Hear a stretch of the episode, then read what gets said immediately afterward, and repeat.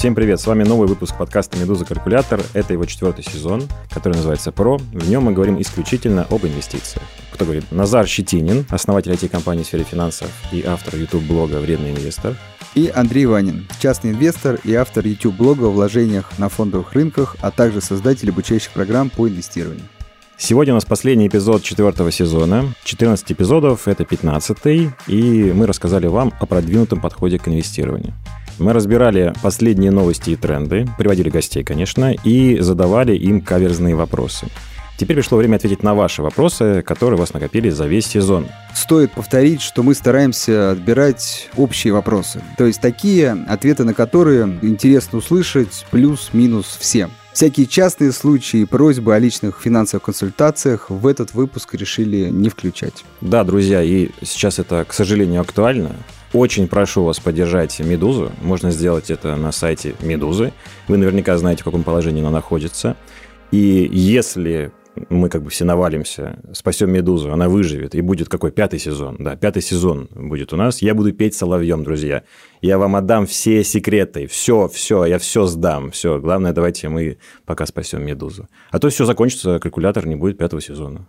Да, я от себя добавлю, что действительно люди, которые слушают вот именно, например, наш подкаст, инвесторы, да, люди, которые, наверное, имеют средства, чтобы инвестировать, могут немного проинвестировать в свои будущие знания, которые они могут получить в будущих сезонах. Это отличная инвест-идея сейчас, одна из лучших, я считаю, вообще.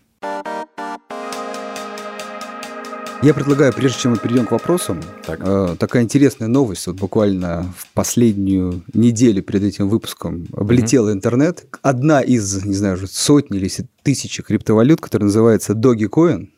Угу. Вот, я даже почитал, действительно, валюта была создана в 2013 году. Создатель, ну, решил, на самом деле, пошутить, создал эту криптовалюту. Тогда был бум биткоина, все инвестировали только в него, и он решил, ну, for fun, прям вот, создать эту тоже криптовалюту. На самом деле, да, это несложно. Но прикол в том, что вот как раз прям смотрю на текущий момент, и в этом новость уникальна, капитализация этой криптовалюты, то есть стоимость всех монет выпущенных, угу. превысила капитализацию нашего «Газпрома». Mm. Вот в такое уникальное время мы живем и инвестируем. И хочется сказать, чтобы люди, видя такие, может быть, легкие деньги, все-таки не теряли голову и инвестировали в реальные активы. Слушай, у меня соседи по офису ТикТок, ну, ТикТок Раша. И, ну, естественно, у меня работают пацаны молодые, они там перезнакомились со всеми. И, значит, ну, приходят парни ко мне, ну, ревут, пипки все красные. Говорит, мы им рассказали, что у нас там 30% за год мы заработали, все дела, фундаментальный анализ, все, как ты, значит, учишь нас, Назар, все. А они говорят, мы там за неделю 240% на Dogecoin подняли, понимаешь? И типа, ну, и ржут над нами. Вот такая жизнь, наверное. Ну, это какая-то русская, наверное, поговорка, да? Смеется тот, кто смеется последний. Хорошо, да. Ну, и кто сидит в ТикТоке, там постоянно ржет еще. Первый вопрос, и он хороший. Я отвечал на него много раз за свою жизнь, и ни разу конкретно не получилось, к сожалению. Сейчас опять будет манка по лицу. Так, значит, Евгений написал этот вопрос. Добрый день. Очень много информации в интернете относительно покупки того или иного инструмента, но в разы меньше информации о том, когда стоит продавать инструмент. Какие факторы нужно учитывать при принятии решения о продаже? На какие мультипликаторы нужно обращать внимание? И вопрос актуален для акций, облигаций и фондов. Ну, в общем, для всех ценных бумаг. В общем, когда продавать? Продавать-то когда? Вот вопрос. Дело в том, что действительно на фондовом рынке это скорее битва принципов и подходов. У нас с тобой подход такой, что мы смотрим на акции как бизнесмены, то есть мы бизнесмены, и мы покупаем бизнес, потому что он дешевый, хороший, а очевидно отсюда, ну, как бы переворачиваем, умножаем на минус один, да, нужно продавать, когда он дорогой и плохой, да, вот э, как это перевести в мультипликаторы? Ну, например, выручка падает несколько подряд лет. Что это значит ну, в реальной жизни? То есть товары и услуги этого бизнеса не нужны населению. Или там меньше нужны, например, да?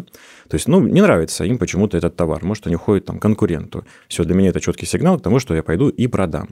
И было в моей жизни такие странные продажи, парадоксальные, когда, например, мне не нравился очень бизнес, ну, вернее, так сказать, меньше стал нравиться бизнес, и я продавал его и при этом фиксировал большую прибыль. То есть он рос до этого, стоимость акций росли. А я такой говорю, мне не нравится, я не хочу быть хозяином этого бизнеса, ухожу. И мне все ну, крутили у виска там, да, и типа, ну ты зачем, он же акции вот же вот растут в последнее время, может, еще дальше будут расти. Я говорю, это не важно. Для меня как бы я не хочу быть а, акционером. И были другие ситуации, когда я продавал бизнес и фиксировал убыток, Но при этом там тоже была ситуация с компанией не очень, да, то есть я такой, типа, ну, хорошо. Кстати, это было, по-моему, с «Газпромом», я вот сейчас вспомнил. То есть как-то там подряд несколько лет что-то выручка падала, вот акция там была так-сяк, ну, я говорю, я выхожу, вот и все. И фиксировал убыток. В общем, одним словом, я не смотрю на цену, если коротко, при принятии этого решения. Просто я не хочу быть больше акционером. По динамике показателей выручки прибыли это можно понять. А что касается дорогой, очень сложный момент, когда тебе нравится бизнес, он классный, и он вырос, например, ну, там, на 400%. И ты сидишь, ну, естественно, страшно, потому что, ну, типа, сейчас можно зафиксировать 400%, и все, и, и ну, там, переложиться. Здесь, э, ну, я пытаюсь примерно прикинуть, привести какую-то стоимость в будущее. Меня было, наверное, один раз только такой кейс с Акроном. Э, когда я решил выйти из Акрона, там заработал 270% на нем. И, ну, кстати, спойлер, дальше еще порос, но уже без меня. Да? Я посмотрел, там показатели очень были большие. Я подумал, ну, боже мой, это надо Акрону каждый год, чтобы прибыль росла там по 50% в год, чтобы оправдать справедливость цены, да, чтобы цена акции, которая сейчас на рынке, соотносилась с качеством бизнеса. Я думаю, что, ну, типа, при всем уважении там, к менеджменту, по-моему, это невозможно. Ну, это очень, как бы, амбициозная задача, по 50% в год расти. И такой, типа, я выхожу, да. Поэтому четкой формулы нет, да, но вот есть такой принцип, что раз уж вы входили как бизнесмен, то и выходите как бизнесмен, да. То есть вот вам не хочется больше быть его владельцем. А понять это легко по финансовым показателям. У меня как раз есть четкие критерии, но каждый должен их взвесить и принять собственное решение. У меня критерии следующие. Покупка э, бизнеса – это, правильно, мы подходим в первую очередь к бизнесу. Если он нам нравится, то при Е на П, Е – это чистая прибыль последнего полного года, П – капитализация, стоимость компании на бирже. Вот если Е на П российской компании больше 10, я считаю, для меня это инвест привлекательно. Еще раз, вот в этом моменте каждый должен сказать, а для меня хочу 15, тогда у вас должно быть Е на П больше 15. Для американских компаний на текущий момент Е на П больше 6, для меня, опять же, инвест привлекательно. Это вот покупать. А теперь, когда выходить? Соответственно, первый вариант, действительно, ты сказал, резкий рост стоимости акций без роста бизнеса. Ну, или рост бизнеса не столь значительный. Ну, 300-400%. Е на П становится меньше 3 э, для американских компаний, ниже 8 для российских. Я сейчас сокращаю половину. Е на П становится ниже 2 для американских, ниже 6 для российских. Я сокращаю позицию полностью. Почему? Потому что доходность российских облигаций больше 6, сейчас. То есть держать акции с непредсказуемой прибылью нет смысла, если она мне приносит 6 годовых. Я лучше куплю облигации и буду стабильно уверен в своем доходе. Ну и, соответственно, в американских э, акциях я сравниваю с российскими евробандами, которые тоже приносят около 2-3%. Соответственно, там долларовая доходность. Ну какой смысл мне нести риск э, акций, если я могу купить с той же доходностью облигации? С маленькой ремаркой, если в вашем портфеле компания роста, то есть у нее активно растет выручка и чистая прибыль, в расчете E на P надо использовать не текущую прибыль, а прогнозную, например, на 5 лет вперед. И вы ее используете и считаете уже такой форвардный E на P. Это выходить, когда цена подорожала. Вторая часть, когда вы не уверены в бизнесе. Последний мой яркий пример такой истории – это Macy's. Ритейлер, один из крупнейших в Америке, онлайн-продажи давят, и действительно заглядывая в будущее, например, на 10 лет, и как бы задавая себе вопрос, будет ли Мейсис через 10 лет, у меня ответ тревожный, да, может и не быть. Поэтому, если я не вижу бизнес через 10 лет, или вижу его, по крайней мере, в меньшей степени, субъективный фактор, меньше выручка, дохода, то надо выходить. Лодка тонет, пора, пока она не утонула, где-то сойти с нее. И третий, кстати, вариант самый простой, вам нужны деньги – все очень просто. Если это не кризис, уже кризис – худшее время продажи акций. Если не кризис, нужны деньги, пожалуйста, продаете акции по текущим ценам и забирайте деньги. Облигации, в принципе, надо выбирать на тот срок, на который желательно, что вы их продавать не будете. То есть из них не надо выходить. То есть грамотный вопрос должен быть для себя, на какой срок я готов вложить деньги. И, например, человек говорит, ну, на два года. Значит, надо купить двухлетние облигации и два года ждать их погашения. Все. То есть для, выход в облигациях чаще всего это форс-мажор. То есть вложил на два года, а деньги нужны через год. Mm-hmm. Ну, тогда вы продаете по текущим ценам, как это иногда бывает. Деньги нужны, да, но вот с таким вот минусом надо будет выйти. Нет, подождите, я подумаю, может быть, еще найду в другом месте. Такое тоже бывает. Вот, если в другом месте не получается найти, ну, тогда надо продать облигации. То есть облигации все просто, держать до погашения. Слушай, можно поспорить с тобой по этому? Давай. Смотри, ну, тогда я думаю, что в 99% случаев тогда никто никогда не купит длинные облигации там с гашением через 10 лет. Потому что, ну, типа, так, насколько я сейчас, вот у меня деньги свободны? Ну, думаю, лет на 10. Ну, я думаю, никогда таких нет задач. Не, не, я тебе могу привести пример. Человек обычно с крупными суммами, угу. они э, там, ну, выбирают между акциями и облигациями изучая акции, понимая, что доходность не гарантирована, они говорят, нет, в принципе, инструмент не подходит. Но при этом хочу получать какой-то доход. И он вообще не собирается эти деньги с рынка забирать. Они у него лежат, и он, может быть, там, детям их передаст. Угу. И вот он, э, чтобы зафиксить чуть большую доходность, но особенно, например, ярко там, в 2014 году, когда ставки были высокие, вот очень многие uh-huh. люди, осознавая, покупали как раз десятилетние облигации, чтобы зафиксить там 15-16 ставки на 10 лет. Угу. Будут выше ставки, окей. Я просто хочу купить на 10 лет и не париться. Я деньги эти забирать не собираюсь, мне там каждый год еще притекает. В общем, есть такие все Е, кейсы, Это, да? скорее всего, конечно, классические это пенс-фонды, ну, то есть покупатели длинных облигаций, да, mm. страховые компании, физики, конечно, там 95% это год, два, три, но все-таки есть люди, которые инвестируют не последние деньги, и даже нет времени там через два года перекладываться надо. Фонды? Фонды – это другая специфика, потому что чаще всего там один ответ – нужны деньги. Угу. Потому что, покупая фонды, человек не оценивает компании, соответственно, он никаких мультипликаторов не использует для входа, он их не может использовать для выхода, он не оценивает бизнесы. Там только один критерий – нужны деньги, и желательно, чтобы это был не кризисный год. Вопрос от Ольги про ETF. А, читаю, большой вопрос. Сейчас на российском рынке довольно много разных ETF и регулярно появляются новые. Можно купить долю в фонде, где уже есть акции и облигации. Можно самому собрать портфель из разных фондов. Даже есть фонд IPO. Да, кстати, есть. Был про этот эпизод. И у меня, как у новичка, возникает вопрос. Вот я анализирую акции и облигации, даю им свою наивную оценку, но ведь можно купить долю в фондах, где команда аналитиков уже это сделала. К тому же фонды намного более диверсифицированы по странам и отраслям, чем мой портфель. Что касается доходности, то можно найти фонды с большей доходностью и риском, соответственно, прямо как акции, только в 10 раз проще. Но очень часто инвесторы, которые говорят, да-да, фонды это круто, сами почему-то выбирают акции, то есть сингл-стоки, покупают поштучно да, акции. Почему? Мне кажется, тут, как вы знаешь, на самом деле вопрос один, вот почему люди, кто рекламирует фонды, покупают сингл-стоки, это вот, наверное, один большой такой вопрос. А также тут как-то между строк я почувствовал вопрос, типа, вообще зачем акции, когда ETF такие крутые? А, на самом деле здесь много вопросов. Во-первых, базово, при инвестировании на фондовом рынке у вас два пути. Либо вы самостоятельно принимаете решения, либо вы делегируете принятие инвестиционных решений кому-то, чаще всего фондом.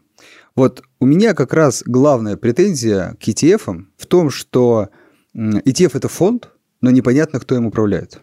То есть это заранее жесткая структура портфеля, которую человек действительно почему-то выбрал, чаще всего по популярности или по прошлой доходности, но никто им не управляет. То есть он в таком виде едет куда-то. То есть ну, есть... ну состав же можно посмотреть на сайте. Нет, можно. А почему он не должен меняться? Так он меняется, но там как-то это не радикально, нет? Нет, ну, например, вот там фонд электроэнергетики. У Хорошо. тебя там, например, 10 крупнейших представителей этой отрасли. А почему электроэнергетика? Ну, так не покупай, если не нравится. Так, ну, так а... решили, такая гипотеза. Так вот, очень важно. Всем, кому кто нравится, принимает... бери. Нет, так смотри, кто принимает решение купить тот или иной ETF? Человек, да, Клиент, инвестор. да. Так смотри, два пути. Либо ты сам выбираешь компании, Хорошо. И, может быть, даже ETF, ну, ты как бы разбираешься, то есть надо погрузиться. Ну вот, да. Вот. Либо фонды, где погружаться не надо, где есть какой-то управляющий или команда аналитиков, которые говорят, сейчас надо, например, купить этот ETF, или эту компанию, или там этот бизнес. То есть они разбираются. Понимаешь разницу? Там а, есть... все, я понял. Речь идет про то, что кто-то, типа доверительное кто управление, кто-то, кто кто тебе говорит, что ты бери вот этот ETF, а не вот этот ETF. Да, конечно. Да? Окей, хорошо. То есть часто угу. ETF рассматривается как вариант, когда не надо погружаться. Я не понимаю, как не надо. Да, да, да. Вот, да вот, это вот. был, кстати, мой пич сейчас. Да? Воруешь. Ну, окей. Так, окей. Вот, то есть, ну, я так кратенько, вот это моя претензия к ETF, потому что он выглядит как фонды, но которым никто не управляет. Почему-то вы их выбрали, а почему их? Вот, соответственно, я как раз ETF в этом случае отношу к акциям. То есть, например, мы говорили про фарму, да, там много компаний, охота разбираться. Человек покупает ETF, но он верит в эту отрасль, в эту сферу, это его решение. То есть ETF – это инструмент, где вы решаете, где вы управляете своими вложениями. Это равносильно, что акции. То есть между ETF и акциями нет разницы. Это ваше решение. А вот фонды – это как раз история подходит тем, кто, у кого нет, как я говорю, нет времени, сил, желания в этом разбираться. Тогда вы находите управляющего, и это тоже правильно, и говорите, так, я не знаю, ты знаешь. Ну, понятно, что за это фонд у вас берет какую-то комиссию, вот минус этой истории. То есть она легкая, но с дополнительной платой. Как я люблю говорить, персональный водитель. Очень похоже на фонд. Соответственно, и то, и то возможно. Нету или-или. Скорее всего, ответ следующий. Если у вас нет времени, сил и желания, то для вас только фонды. Еще раз, не эти фонды, где есть управляющие или команда аналитиков, которые за вас принимают решения. Кто-то принимает решение. Если же у вас есть силы и желания в этом разбираться, то тогда конкретные акции и ETF. Вот мой ответ. Ты ответил на э, вопрос, который, так сказать, между строк скорее, а теперь конкретный был вопрос.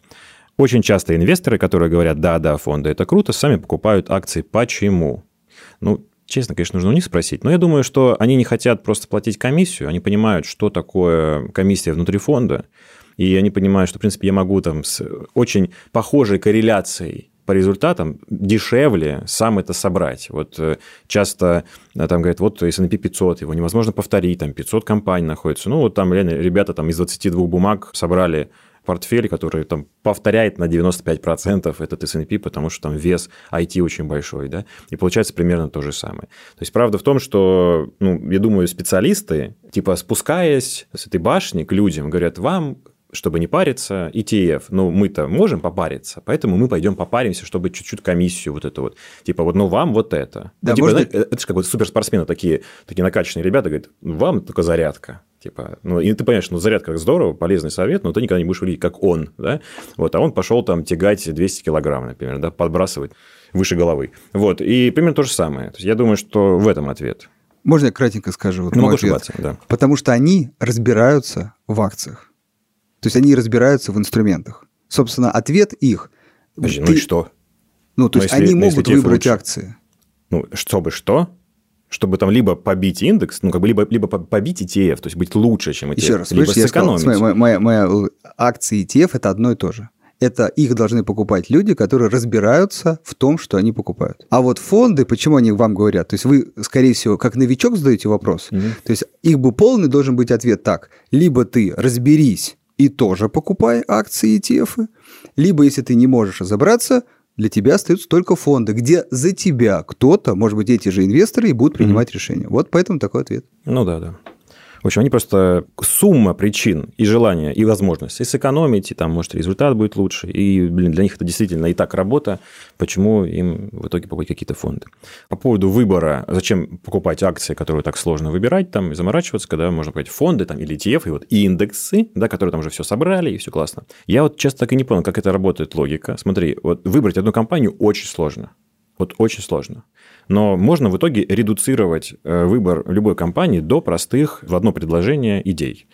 Если я покупаю Apple, то я, видимо, делаю ставку на то, что ее техника будет продаваться все больше и больше и больше и больше в будущем. Да? Иначе зачем я покупаю эту акцию? То есть можно редуцировать. Так. Вот. Сложно, сложно понять, будет ли она продаваться. Тяжелая работа, это правда. Но почему ETF на индекс какой-нибудь, который включает в том числе эту акцию Apple, в котором, например, 500 бумаг, почему принять решение о нем легче, чем по одной? Я так и не понял. Я понимаю, что логика в том, что типа я покупаю все сразу, все сразу, да, типа все по чуть-чуть, Apple чуть-чуть, чуть-чуть, Amazon чуть-чуть, там то, и как бы все вместе собирается, и я покупаю. Но ведь решение это принять все равно надо, что значит покупать ETF на индекс S&P 500? Это значит покупать то, что все эти 500 бумаг внутри будут продавать свою продукцию в мире дальше все больше и больше. То есть мы делаем ставку на конкретно 500 компаний. То есть мы покупаем готовый портфель в каком-то смысле. Да? Так. Если там вынести за скобки ребалансировку, которая непонятно, как там работает, никто не может это понять, то мы покупаем 500 компаний, а не одну. И тоже нужно принять решение, и тоже страшно, и точно так же индекс может упасть, и все акции тоже упадут. То есть это нифига не легче. Но, по крайней мере, в случае с Apple, как мне кажется, на вопрос, как ты считаешь, вот Apple будет продавать свою технику через 5 лет еще больше, чем в этом году, например, я могу там, ну, хотя бы на что-то опереться, могу что-то потрогать, какие-то продажи в прошлом, какие-то планы посмотреть.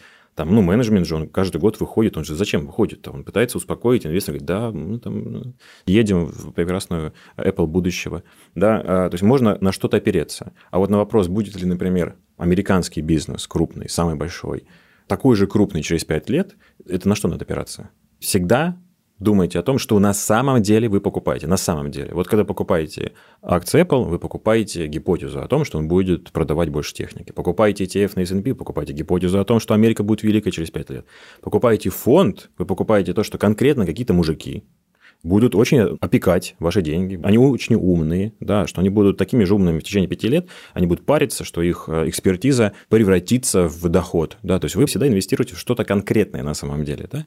Вот. И я понимаю, что так часто бывает, когда инвестируют в фонды, и вы инвестируете в этих людей, в их там светлые головы, они там учились, получали сертификаты, CFA, все дела. Когда вы в них инвестируете, вы приходите к ним, как бы они вам дают доходность, это их успех, да, их знания, их экспертиза. Вот если что-то там пошло против них, против их гипотез, да, то не обязательно они плохие, стали ли глупые, может быть, действительно так сложились обстоятельства. То есть, как ну, ставочка не сыграла, так бывает. Да? Вот поставил ты на черное, она выпала красная. Так тоже бывает. С этим придется вам мириться. Но просто не забывайте, во что вы реально инвестируете. Вот история с фондами – это инвестиции в людей. Все-таки тут ни при чем акции. Вообще ни при чем. Ну, я же об этом и говорю. Ну да, да, да, да, да. Но я вот скорее хотел вот этот момент с э, тем, что типа вот сложно, значит, выбирать что-то, а вот легко кому-то доверить. Да никогда не легко. Всегда. Не, не легко. Да, это людей просто... выбрать еще сложнее, смотри, чем акции. Смотри, я кажется. имел в виду то, что часто ETF и фонды ставят знак равно коллективное инвестирование. Нет, я как раз ставлю между акциями и ETF больше знак равно. Потому что там принимает решение инвестор о конкретных инструментах. И он должен изучить, какую-то гипотезу выдвинуть и инвестировать. В фондах, ну правильно, тоже есть гипотеза, но уже на управляющих. Там компании вы не смотрите. Так, следующий вопрос от Александра. Александр – сторонник индексного инвестирования. Погнали. Он нам об этом написал. Угу. Кто вообще придумывает эти индексы? Зачем им это нужно? Их ведь не один, не десять, их тысячи. Действительно, тут указана ссылочка, где много ETF-ов. Что происходит с компанией, когда она включается в какой-то индекс? Стремится ли туда компания? И заключительные вопросы. А вдруг все станут пассивными инвесторами и начнут инвестировать только в индексные фонды? По мере приближения к абсолютной победе в рынке останется так мало обычных инвесторов, что они смогут им сильно манипулировать кто вообще придумывает эти индексы? Кстати, хороший вопрос. Не поверите, Андрей, для тебя информация, недавно узнал, есть э, стартап, то ли европейский, то ли израильский. Ребята занимаются только тем, что придумывают индексы, они там привлекли э, фонд, я просто общался с фондом, который дает им деньги на развитие для того, чтобы ну, они поднялись и продавали эти индексы. То есть есть прям да, целый бизнес, просто вот стартап, прикинь, который просто придумывает э, индексы, делает прозрачную, их выводит дальше эту информацию куда-то, продает, видимо, фондам, в банке, да. Поэтому ответ, э, кто придумывает эти индексы, ну, вариантов много. Самый, наверное, популярный эмитент индексов – это биржи, также никто не сможет остановить банки и брокерские компании, если не захотят придумать какой-то свой. И вот, как я сказал там про стартапы, на самом деле даже это выходит как услуга, как услуга. Когда все, кто хочет взять и придумать индекс и вывести его, может его сделать. Другое дело, что могут на него не сделать финансовый инструмент на этот индекс. Это уже другой разговор. Вот я недавно узнал с удивлением, что даже, по-моему, то ли фьючерс, запустили на NASDAQ. Типа индекс криптовалют. То есть криптовалюты собирают в кучу, все как-то там какими-то весами. Кто-то придумал этот индекс, да, в него тут поверил и поставили на него лимиты, и теперь э, там гражданин США может пойти купить, по сути, ETF, купить на сумму этих криптовалют. Вот кто-то это тоже придумал. Поэтому ответа четкого нет. Ну, типа финансовая инфраструктура придумывает. Вот. Дальше. Зачем им это нужно? Заработать денег. Заработать. Они продают эту информацию об этом. Дальше. Их ведь не один, их тысячи. Ну, да, потому что всегда найдется кто-то, кто скажет, что именно я придумал такое сочетание инструментов, которые лучше, чем предыдущие 999, да, и поэтому их тысяча, да. Вот покупайте, пожалуйста, мой, и там дальше, ну, есть доказательная база, они там строят всякие вариации там исторические, и говорят, что типа вот мы нашли зависимости, мы их воплощаем в этом индексе, там, ну, и дальше кому-то продают. Ну, такие как кванты, математики, там, ну, это большой такой бизнес. Есть люди, которые зарабатывают на этом. Что происходит с компанией, когда она включается в такой индекс? Ну, тут хочется сразу сказать, что, типа, смотря какой индекс же, да, но вообще я понимаю, откуда ноги этого вопроса. Реакция на рынке бурная, когда включается в какие-то популярные индексы какая-то бумага и исключается. Логика следующая. Ведь индексы, они же, ну, это просто цифра, ну, просто цифра, ну, как цифра в компе. Но есть финансовые инструменты, которые, опираясь на эту цифру, ну, реальные деньги населения загоняют в этот финансовый инструмент. И вот, э, например, какие у нас есть такие супер популярные индексы? Ну, понятно, индекс московской биржи, например, да? Ну, S&P 500. MSI Russia, там, да, вот есть такие большие индексы. И когда какая-то компания по определенным правилам, ну, как правило, эти правила все сводятся к тому, что она просто выросла в капитализации, попадает внутрь этого индекса, то теперь все инструменты, которые продаются населению, он их пифы, например, там, да, вот, которые опираются на этот э, индекс, они берут деньги у населения, и для того, чтобы ну, реплицировать этот индекс, но уже фактически, прям как физически, можно так сказать, они обязаны эту бумагу покупать. И, конечно, рынок такой позитивно реагирует, о, эту компанию теперь будут покупать все те, кто покупает индексы и всякие индексные пифы, ETF, БПИФы, и типа придет новая ликвидность, там вот бабушки несут, значит, э, эти деньги, они их берут, покупают все по чуть-чуть, и эту компанию тоже, типа, давайте же мы сейчас прибежим и накупим ее. И обычно вот прям видно, как типа такой резкий взлет в стоимости компании, мы там ее включили в индекс MSI Russia, например. Я такой добавлю, что не только новые деньги, а еще и фонды, которые ориентируются, например, на этот индекс или прям в него инвестируют, они uh-huh. должны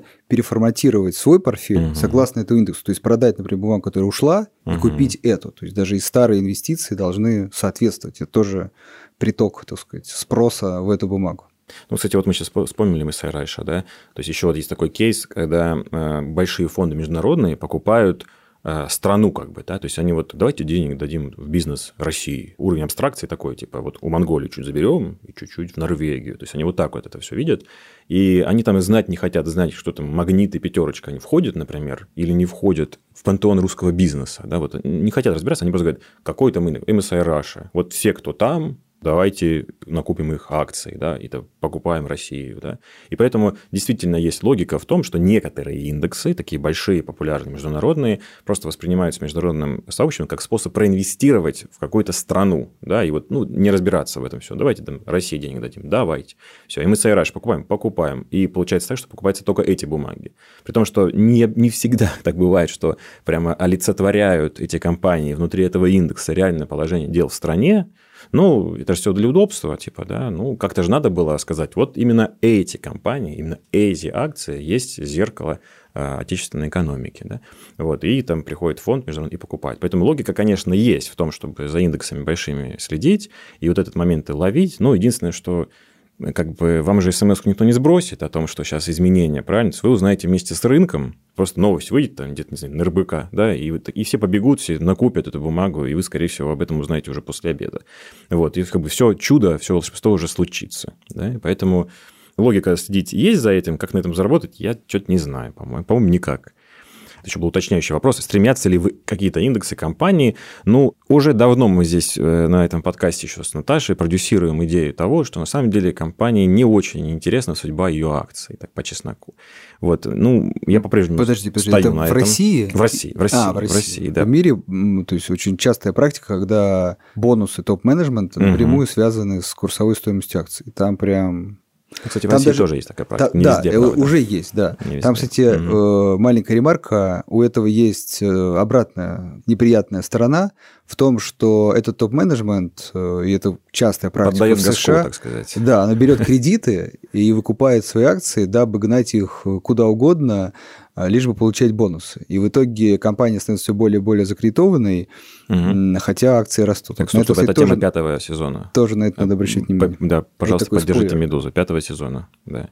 А вдруг все станут пассивными инвесторами и начнут инвестировать только в индексные фонды? по мере приближения к абсолютной победе в рынке останется так мало обычных, в кавычках, инвесторов, что они смогут рынком сильно манипулировать. Сломано много копий об этот вопрос, на самом деле. Ну, с одной стороны, э, вопрос про то, э, смогут ли обычные инвесторы манипулировать. Вот если отвечать точно на этот вопрос, то нет. Потому не что смогу, да. если большинство инвестирует только в индексные фонды, то растут акции, которые находятся в этом индексном фонде. И другие инвесторы просто это не могут изменить. А вот отсюда вытекает как раз другая проблема. В том, что рынок может стать неэффективным. То есть будет расти все то, что когда-то попало в индексный фонд. И, к примеру, компания убыточная, снижается выручка, убытки, но она в индексе. И фонды обязаны ее покупать. У нее растет капитализация, она из фонда не вываливается, из индекса не вываливается, а другая компания, например, имеет рост выручки, рост прибыли, но у нее капитализация не растет, потому что она не в индексе сейчас. И патовая ситуация. То есть компании не могут выпасть из индекса, потому что инвестируют все только в индексные компании, и залезть туда не могут. Истории, когда все инвестируют только в индексы. Есть еще одна, наверное, самая главная, почему-то недооцененная опасность. Но сейчас она, кстати, нивелируется хайпом просто. Дело в том, что все забыли, что фондовый рынок, по-честному, ну, в Штатах так и есть, это инструмент фондирования бизнеса это его, ну, как бы суть, это его, типа, сердце, да, это и сама идея изначально, это способ бизнесмену получить денег от населения, чтобы свой бизнес развить. И, кстати, даже есть статистика, что большая часть больших брендов в США как раз через фондирование, через IPO и выросла. То есть вот сейчас занимает какое-то место. Вот это просто в России в основном из-за специфики нашей истории, там это приватизация, все дела, да, то есть у нас э, другие источники финансирования оказались. А так вообще в мире, ну, в нормальных экономиках больших, это способ привлечь деньги, да. И когда все инвестируют в индексы, особенно если где-то, ну, как всегда, в чем проблема индексов? Всегда есть один лидирующий. Лидер всегда один, да. И очень сложно людям выбирать как бы второе место, третье, четвертое, когда есть лидер. Все будут покупать лидер, да. Я боюсь, что тогда э, потеряется сам смысл э, фондового рынка, то есть никто не будет покупать на IPO. Потому что зачем? Ну вот же есть все побеждающий индекс, да? Вот зачем мне покупать какой-то новый молодой бизнес? И тогда загнется экономика, потому что ну, деньги перестанут циркулировать. Сейчас эта проблема нивелирована тем, что IPO тоже стал хайпом, да, и наоборот все бегут туда и хотят покупать что-то, да, и там тоже через фонды все-таки деньги доходят до реальных бизнесменов, которые потом эти деньги превращают там в грандиозные компании. Вот, но если этот хайп сойдет, например, а он сейчас что-то начал там это немножко дрогнул, что называется, если хайп этот сойдет, и все покупают только ETF, только на индексы, только на большие, то а как будет бизнес получать деньги? Откуда? Ну, кстати, еще добавлю, что первый вопрос как раз ответ вот на этот вопрос, потому что, слава богу, как ни странно, индексных фондов тысячи. То есть их много, и там много разных бумаг. Вот эта опасность может быть, например, если бы все инвестировали только в индекс S&P 500, то есть в один индекс, где 500 крупнейших компаний. Вот тогда да.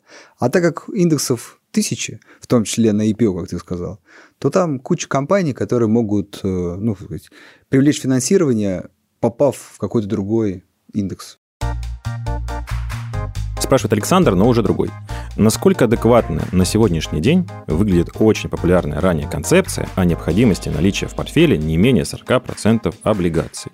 С учетом низких процентных ставок, не выглядит ли такая концепция устаревшей, а инвестиции в облигации неэффективными?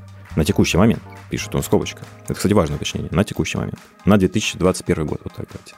Можно ли сказать, что такая концепция имела право на жизнь, когда ставки купонов существенно превышала див-доходность при меньших рисках и возврат к этой концепции адекватен при возвращении к высоким уровням ключевых ставок, которые, кстати, по ходу будут происходить в этом году. Это уже от себя я добавил. Ну, это, ну, в долларах? Ты от себя про какую валюту добавил? Я про рубли. А, ну про рубли уже ну, поднимаются. Ну просто тут, да, уже поднимаются ставки же, да. Просто ну, тут он пишет про облигации, вряд ли он покупал облигации зарубежные. Ну, я так думаю. Ну, это концепция. То есть она а, обычно концепция. должна была применима на любых рынках. Окей, мы концептуально общаемся. Все. Да. Хорошо. Ну, ответишь? Просто я не, не могу выдержать. Да, это, концепция. Знаешь, концепция. Ну, вспомни про вопрос тысячи ETF, так я думаю, что есть тысячу концепций.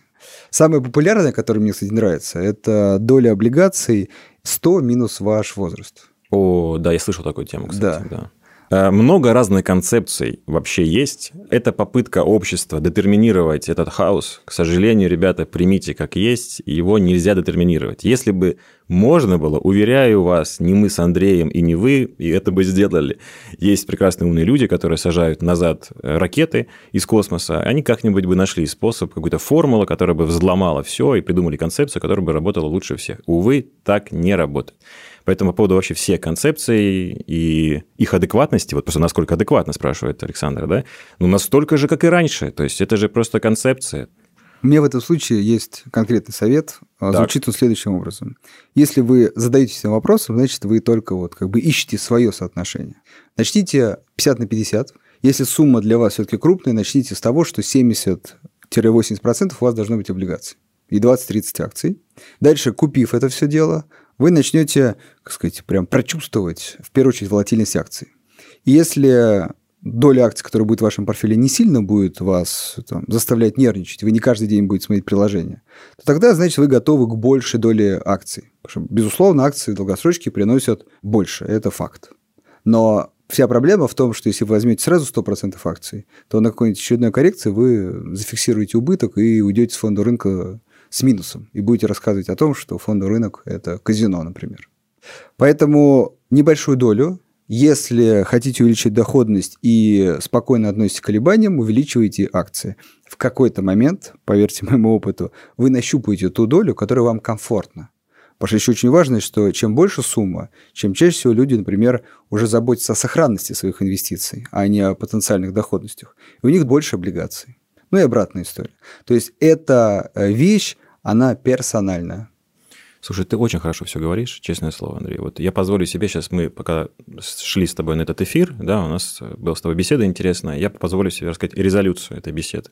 Вот просто ты рассказываешь так, знаешь, типа, потестите, ну, типа, не торопитесь, посмотрите, узнайте себя, ты говоришь, да, типа, вот попробуйте и то, и то на маленькую сумму, вы же идете там на 30 лет инвестиций, что на этом сроке? Три года. Ты прав абсолютно, да, вот мы с тобой хорошую э, вынесли резолюцию из разговора о том, что есть э, где-то в ДНК российском, русском такая вещь, как разведка боем. Это когда обязательно нужно не просто узнать, что там с противника, а прям взять высоту. И если ты ее не взял, и вот там те крохи, что остались, отступают и рассказывают, почему не получилось взять высоту, и что там, ну, что враг из себя представляет, там, да, и вот, к сожалению, разведка боем – это самый частый кейс, и вот я почему эту тему поднял, я боюсь, что ты такой даешь сейчас совет, типа, попробуйте, потрогайте, а там люди хотят там, заработать в этом году, понимаешь, они говорят, можно ли в этом году сразу и заработать? Какая концепция, метода, метода позволит мне сейчас заработать в этом году? А ты такой говоришь, не торопись, попробуй на маленькую сумму, пускай полежит год-другой на депозите, да, пропустишь движнички какие-то, но ты себя хорошо узнаешь, получишь опыт, и потом остальные 27 лет до пенсии ты будешь в полном порядке как бы и в гармонии с собой инвестировать. Вот я боюсь, что не бьется твой хороший европейский подход с разведкой боем отечественной, но мы призываем всех и Александра, автора этого вопроса, все-таки тестить да, все-таки тест. Ну, не торопитесь. Знаешь, как на практике бывает? Э, ты абсолютно прав. Происходит разведка боем, потом так. деньги теряются. Угу. И потом, так, подождите, кто-то там советовал другой вариант. Угу. Пойду-ка я вот по нему, потихонечку. Все так, все так, да. И вот и важно озвучить, чтобы он в голове где-то засел. Действительно, я вспоминаю себя. Вот я себя вспоминаю, мне бы кто-то сказал, в облигации 70-80%. Я там на фонду рынок пришел, господи, миллионером становиться. Mm-hmm. Ну, какие 78%? Ну, Мне 35 лет, ну, я ребят, молодой. Да, да ребят, ну вы о чем? Но засело. Потом, когда этот путь не получится, mm-hmm. я вспомнил про второй. Это хорошо. Вопрос от Георгия. Хороший вопрос от Георгия. По инвестициям сейчас куча всякой информации. Есть отчетность компаний, и этих компаний доступны для покупки тысячи. Чтобы инвестировать грамотно, надо все эти отчетности перечитать, а также перечитать кучу книг про то, как правильно оценивать эти компании. Ну, кстати, еще некоторые книги там спорят друг с другом, как оценивать, да-да-да. Еще появилась куча телеграм-каналов и YouTube-каналов, и подкастов, а часов в сутках всего 24, из которых 8 надо работать и 8 спать. О, 8 спать захотел часов, ничего себе. И всего 8 работать. Какие есть советы, чтобы грамотно подходить к инвестициям, но в то же время не перегибать с этим? Какие 20% усилий дадут 80% результата? У, ну, откидываемся. Андрей, давай. Черный юмор немножко. Уф. Мне прям, ну, вспомнилось. Вот буквально две недели назад мне рассказали историю. Не Аккуратно знаю, сейчас будет. Да, не, не знаю, сколько это правда, но звучит она так, что, угу. знаешь, кто самые успешные инвесторы? Так, я не знаю, я хочу знать. Это умершие люди. Так, хорошо. То есть, типа, провели исследования, и люди, которые когда-то купили акции, но не успели их продать, ну и по каким-то причинам, видимо, и в наследство не передать, да, потому что тогда дети продали. В общем, в итоге их результаты самые лучшие. Ну, то есть максимально волевой ты после смерти, так получается, правильно? Да. терпение там начинается такое уровня высокого. Хорошо. То есть К ты, это- ты это к- Георгию к- сейчас к жив- правильно? Хорошо. К живым, как это совет относится, можно так сказать, это долгосрочное инвестирование. Ну, кстати, правда, смотри, эм, Георгий, отвечаю. Сейчас будет странно, потому что это будет такой прием у психолога типа. Правда в том, что терпение побеждает любые знания, это правда. То есть можно рандомно накупить бумаг, и через 30 лет они дадут тебе результат. Это будет лучше, чем доступные те альтернативы. Это не будет победа рынка, это не будет топ-1, но ты будешь э, с деньгами, с доходом, и уж точно больше, чем ставка депозита. Вот, да, можно я добавлю? Вот Да. это будет лучше депозита и лучше облигации. Просто, например, Да. лидеры отраслей на 20 лет. Ну, тут я- сейчас до этого даже говорил, что даже рандомно можно попасть. Ну, хорошо, ну, лидеры так еще лучше, да. В общем, компании, которые, скорее всего, ты знаешь, их покупаешь, и через 30 лет все ок. Но тут важно было допущение, что нужно эти 30 лет пережить. И вот как бы родина э, этой уверенности в себе, она, как ни странно, это функция от знаний. Ну, потому что ты купил, и там прошло три месяца, они тебе упали акции, ну, ты думаешь, вот все, праздник кончился именно на мне. Вот именно на мне все и закончилось. Вот 30 лет падения фондового рынка, как было в Японии, например. Там, да, и вот сейчас это первый год, и я дурак купил, да. И ничего подобного, что Назар сказал, то никакого терпения не сможет победить этот факт. И для того, чтобы понять, что это не так, что все-таки все окей, нужно на что-то опереться. Поэтому я думаю, что знания в каком-то смысле философском, это может быть даже не столько не прикладные, это как бы способ заработать себе волю на фондовом рынке. Что когда ты э, потратил на это энергию, ты как бы проинвестировал какие-то усилия, ты страдал, ты вот, ну, ты читал, ты смотрел эти ужасные видео, которые сложные там, да, низкого качества, вот, и ты, ты все это посмотрел, ты вот потерпел, и ты понимаешь, как это все работает, но в какой-то момент ты такой скажешь, я все понял, буду просто покупать каждый месяц вот эти бумаги там большие, и все будет у меня окей. Но вот это будет искренне. А сколько не пытались мы, вот и я, допустим, это сразу с порога сказать, да просто покупай и жди. Да, все говорят, да, да, конечно, смотришь, там три месяца он уже выводит. Такой, типа, там что-то там сейчас такая неразбериха с этим США, все. Вот. Три месяца не прошло, да. Люди говорят, все, да, 30 лет, покупаем, пенсию, там вот я на своих детей не рассчитываю, все, да, классная идея, на следующий день звонок, что там с акциями? Вот поэтому э, не знаю конкретно про Георгия, возможно, уже эта воля в полном порядке, но, скорее всего, нет, и надо будет ее себе заработать. И вот заработать надо будет чтением литературы, книг, просмотром телеграм-каналов, и вот это вот все. И какое количество ты, Георгий, можешь на это потратить энергии? Ну, чем больше ты потратишь, тем, как ни странно, больше будет твоя воля, и скорее ты придешь в это состояние дзена, когда у тебя уже там, смотришь, такой, типа, упали акции на 15%. Такой, ну, ок. Вот у меня сейчас акции Solar Edge были плюс 100, мы даже записывали на подкасте, помню, я говорил, плюс 100, сейчас у меня минус 5. Или, например, смотришь на котировки Теслы и такой, ну окей. Да, и даже я только захожу, такой гляну, там, может, выручка упала? Да нет, о, ну все хорошо. Все, и пошел дальше, как бы делал свои дела, да. Вот э, такую реакцию я заслужил тем, что мучился в университете сколько-то лет, да, потом еще сам все эти книжки прочитал, и вот э, я заработал себе эту реакцию. Поэтому, Георгий, к сожалению, придется страдать, если коротко, придется. Вот. Либо поверить на слово. Да нет, нет, ну это не работает. Ну, может быть, конкретно, Георгий, все-таки сейчас почувствует этот месседж, но я пытался. Всегда вот на практике э, не получается ничего. Так, следующий вопрос у нас от Николая. Следуете ли вы внутреннему чутью по количеству бумаг в портфеле? Или каким-то исследованиям? И еще один вопрос. Проводите ли вы ребалансировку по расписанию ежемесячно или ежеквартально, или по каким-то другим триггерам? Так, ну, давай я быстро отвечу. У меня Давай. очень простой ответ. Вот тут прям так написано по внутреннему чутью. Я всегда говорю, если вы инвестируете в Россию, то желательно иметь не меньше 10 компаний, ну, потому что их немного. Если в Америку и в Россию, то не менее 30. Ответ почему? По внутреннему чутью, как я и говорю. Мгм. Сейчас у меня... Умом ну, вот, Россию не понять. да, Мгм. сейчас э, вот мы как раз разбирали портфель, я говорил о том, что в совокупности у меня уже около 50 бумаг. То есть я как бы вылез за свои же там ограничения. Но при этом у меня есть верхняя планка. На самом деле я так сказал, от 30, а верхняя планка заключается в следующем. Если вы открываете свой портфель, у вас, например, там 67 бумаг, и вы смотрите на бумагу и не можете себе ответить, почему вы ее купили, и не знаете, что это за эмитент, значит, перебор с бумагами. Надо сокращать. А при этом, чем больше, тем лучше, но еще раз, с пониманием по каждой бумаге, почему вы ее купили и какая там инвест-идея. Хорошо. У меня такой ответ. Э, до 20 и только акции. Почему? У меня есть... Ну, это не теория, это прям экономическая теория. Ну, я в универе учился.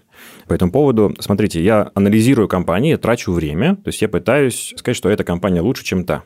Да, то есть я вкладываюсь в это. У меня есть знания, и желание, и время этим заниматься.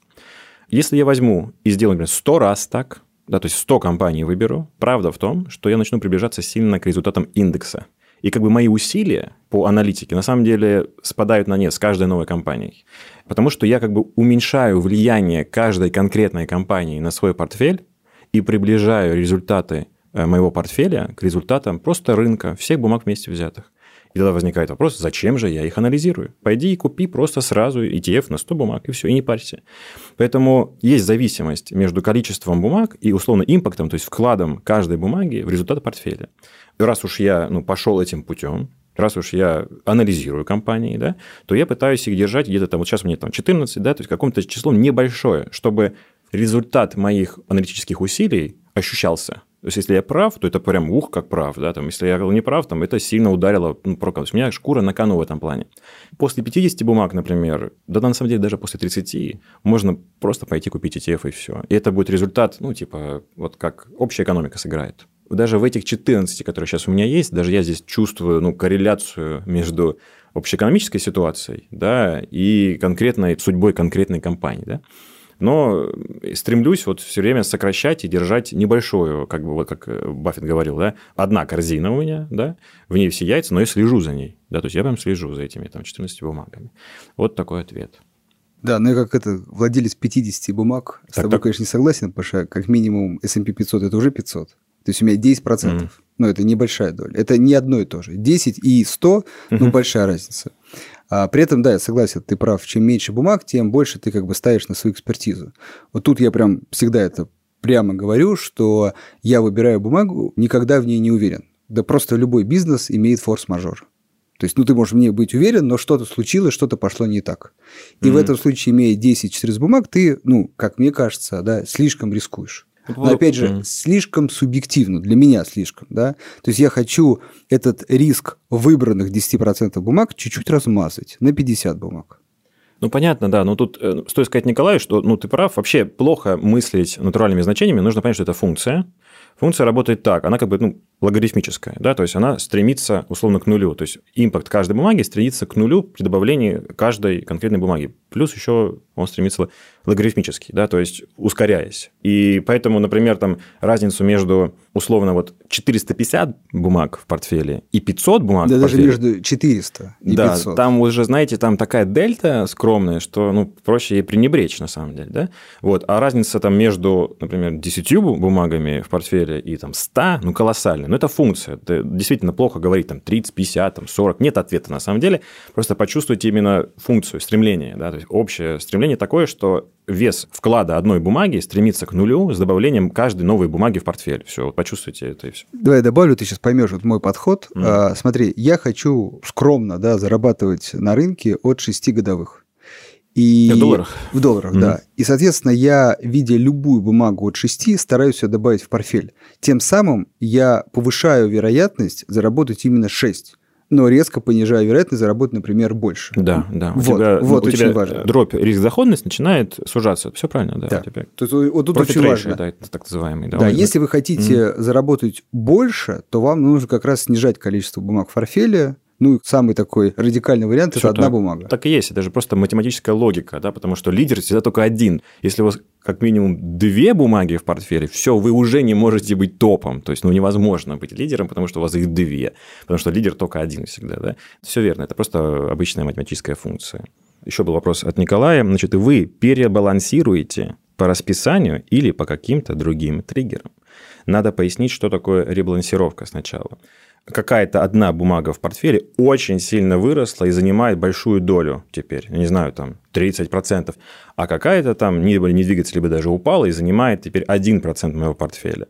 Типа идея в том, чтобы поддерживать баланс между ними, то есть типа продать ту, что плюс 100% сделала, и купить ту, которая подустала немножко, да, которая упала. И таким образом привести назад портфель в состоянии там типа 10, 10, 10 процентов или там 5, 5, 5, 5, 5, да. Слушай, я на самом деле покупаю просто каждый месяц, у меня в год, потому что одна сделка продажи, и то бывает, что и вообще ничего не продаю. То есть я просто получаю зарплату, беру кусочек этих денег, забрасываю на счет и покупаю бумаги. Поэтому по поводу ребалансировки, она у меня скорее через покупки. То есть, ну, мне каждый раз приходят новые деньги. И если кто-то очень сильно растет, вот там был момент, там Черкизов улетел еще вперед, и смотрю, мне 22% в одной бумаге. Ну, окей, а я просто не покупаю, я сейчас пойду и докуплю там плохиша, кто отстает, и догоню деньгами новыми, да, поэтому у меня не перебалансировка, а у меня, как это сказать, догоняю новыми деньгами, да, постоянно. Вот э, примерно так происходит. Ну, то есть ты покупаешь просто отставшие бумаги? Ну, чаще всего, на, да. на самом деле, честно я скажу так, я всегда подхожу такой, типа, к приложению, вот сейчас начнется аналитика, но потом в итоге такой, беру просто кто хуже всех, да, и все. Ну, это легкий ответ, да. Все бумаги я знаю, я понимаю, что с ними происходит, примерно ничего. Ну, что может случиться с компанией за год? Ну, на самом деле, бизнес очень инертный, да, котировки скачут вверх-вниз, а бизнес, он очень инертный. Такой, типа, ну, просто кто отстает, давай куплю тебя, и все. Ну, у меня схожая история, только там не столь большая разница. Там, если 2% бумага, если она становится 3, ну, это большой рост, это 50%, то я могу ее сократить э, ну и также новыми деньгами могу докупить те, что отстали. Очень похожая история. Вот. И делаю это, ну, наверное, сейчас все реже и реже, уже не чаще, чем раз в квартал. Думаю, что там и раз в год нормально. Но напомню, вот мы обсуждали историю про Viacom и Discovery. Если кто не знает, посмотрите графики их вот последние полгода. Вот как раз приходилось вначале продавать, а потом опять откупать. Как бы спасибо рынку огромное за эту волатильность. Ну, напомню, что акции выросли в 5 раз, а потом упали на 70%. Назад, в общем. Да, да прям, ну, там практически ну, назад, там, да. Нижнекамск нефтехии мы вспоминали, такая же точная да. история. Ну, ровно вот прям вот за месяц сначала плюс 100, потом минус 100.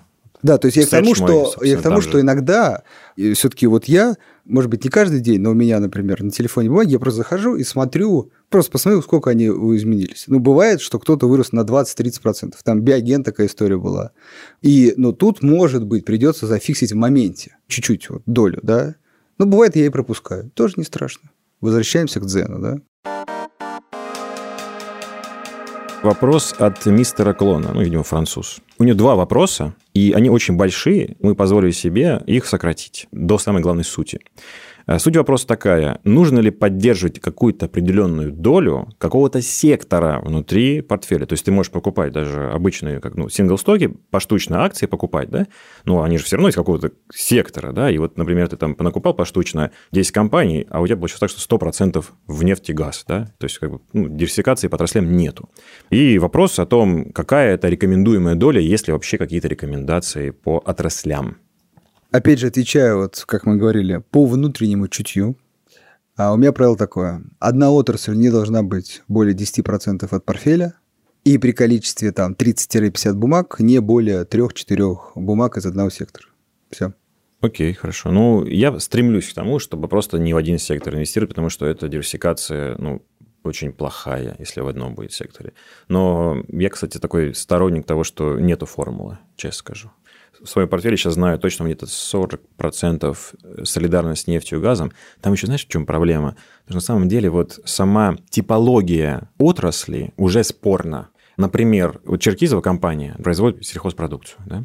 Компания застройщик, ритейл, да, какой-нибудь ЛСР, например, строит дома, чтобы люди в них жили в этих домах. NVIDIA продает бытовую технику. Очень разные отрасли, да, разные абсолютно все завязаны на потребительские способности населения этой страны. И если будут проблемы с э, доходами располагаемыми, то все они лягут. То есть получилось так, что вот мы диверсифицировались, три разных сектора, а на самом деле нет. Да? Ну, знаешь, там, может, тебе напишут, что стройка ляжет в первую очередь, а еда в последнюю. Ну, ну, ну, тут это не хочу сейчас продолжать. Это, там все эти разговоры в итоге заканчиваются тем, что у нас гречка и калашников. Ну, гречка будет валютой, а они отнимут у меня, потому что у меня калашников. Все, это такая история. И просто к тому, что как бы, ощущение диверсификации по отраслям, это может быть только ощущением, и еще есть большая проблема. Но вот давайте мы попробуем сейчас подумать, а что такое компания Amazon?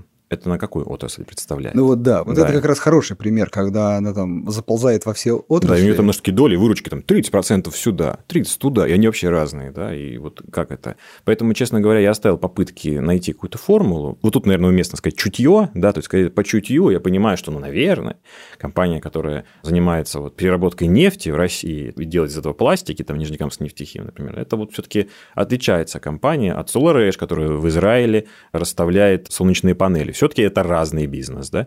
Примерно так я это делаю, типа как бизнесмен просто все. По чутью. И на этом все. С вами был последний эпизод четвертого сезона подкаста «Медуза Калькулятор». Но будет еще, будет еще сезоны, друзья, будет пятый сезон, а за ним шестой, вы не поверите. Так это работает. Но четвертый все. Ведущими в этом сезоне были Назар Щетинин и Андрей Ванин. Пишите нам, пишите с удвоенной силой. Ваши письма помогут э, придумать нам новый пятый сезон калькулятора. А также обязательно отправляйте донат Медузе. Мы об этом сегодня говорили. Почему нужно отправлять? Мне тут просто подсказывают, что если не будет Медузы, не будет и подкаста «Калькулятор». Я сейчас понял, все осознал. Поэтому, э, чтобы это было, ради хотя бы нашего подкаста нужно помочь «Медузе». Дальше. Еще лучше будет, кстати, ну это понятно по каким причинам, подписаться на регулярные пожертвования, чтобы оплачивать невероятно дорогой гонорар Андрея Ванина. Подожди, если не выйдет следующий подкаст, ты же понимаешь, да? Как бы чего скажет? Вот он. Отписка. Отписка Капиталист, инвестор. Ну кто, слушай, ну о том, как можно помочь Медузе, можно узнать на главной странице. Там большая красная кнопка «Помочь Медузе». На нее давите, и там все написано. И там написано, как это сделать, если вы боитесь, что это небезопасно. А если... И, там есть такая статья, я считаю, нужно написать о том, я хочу помочь Медузе, и наоборот всем рассказать об этом. Почему нет такой статьи? То есть вот постоянная статья типа, чтобы никто не узнал. А если я хочу, чтобы все узнали, что я помогаю Медузе? Я думаю, ну такая статья тоже должна быть. С гордостью сказать это, в общем. Спасибо тем, кто помогает нам делать этот подкаст.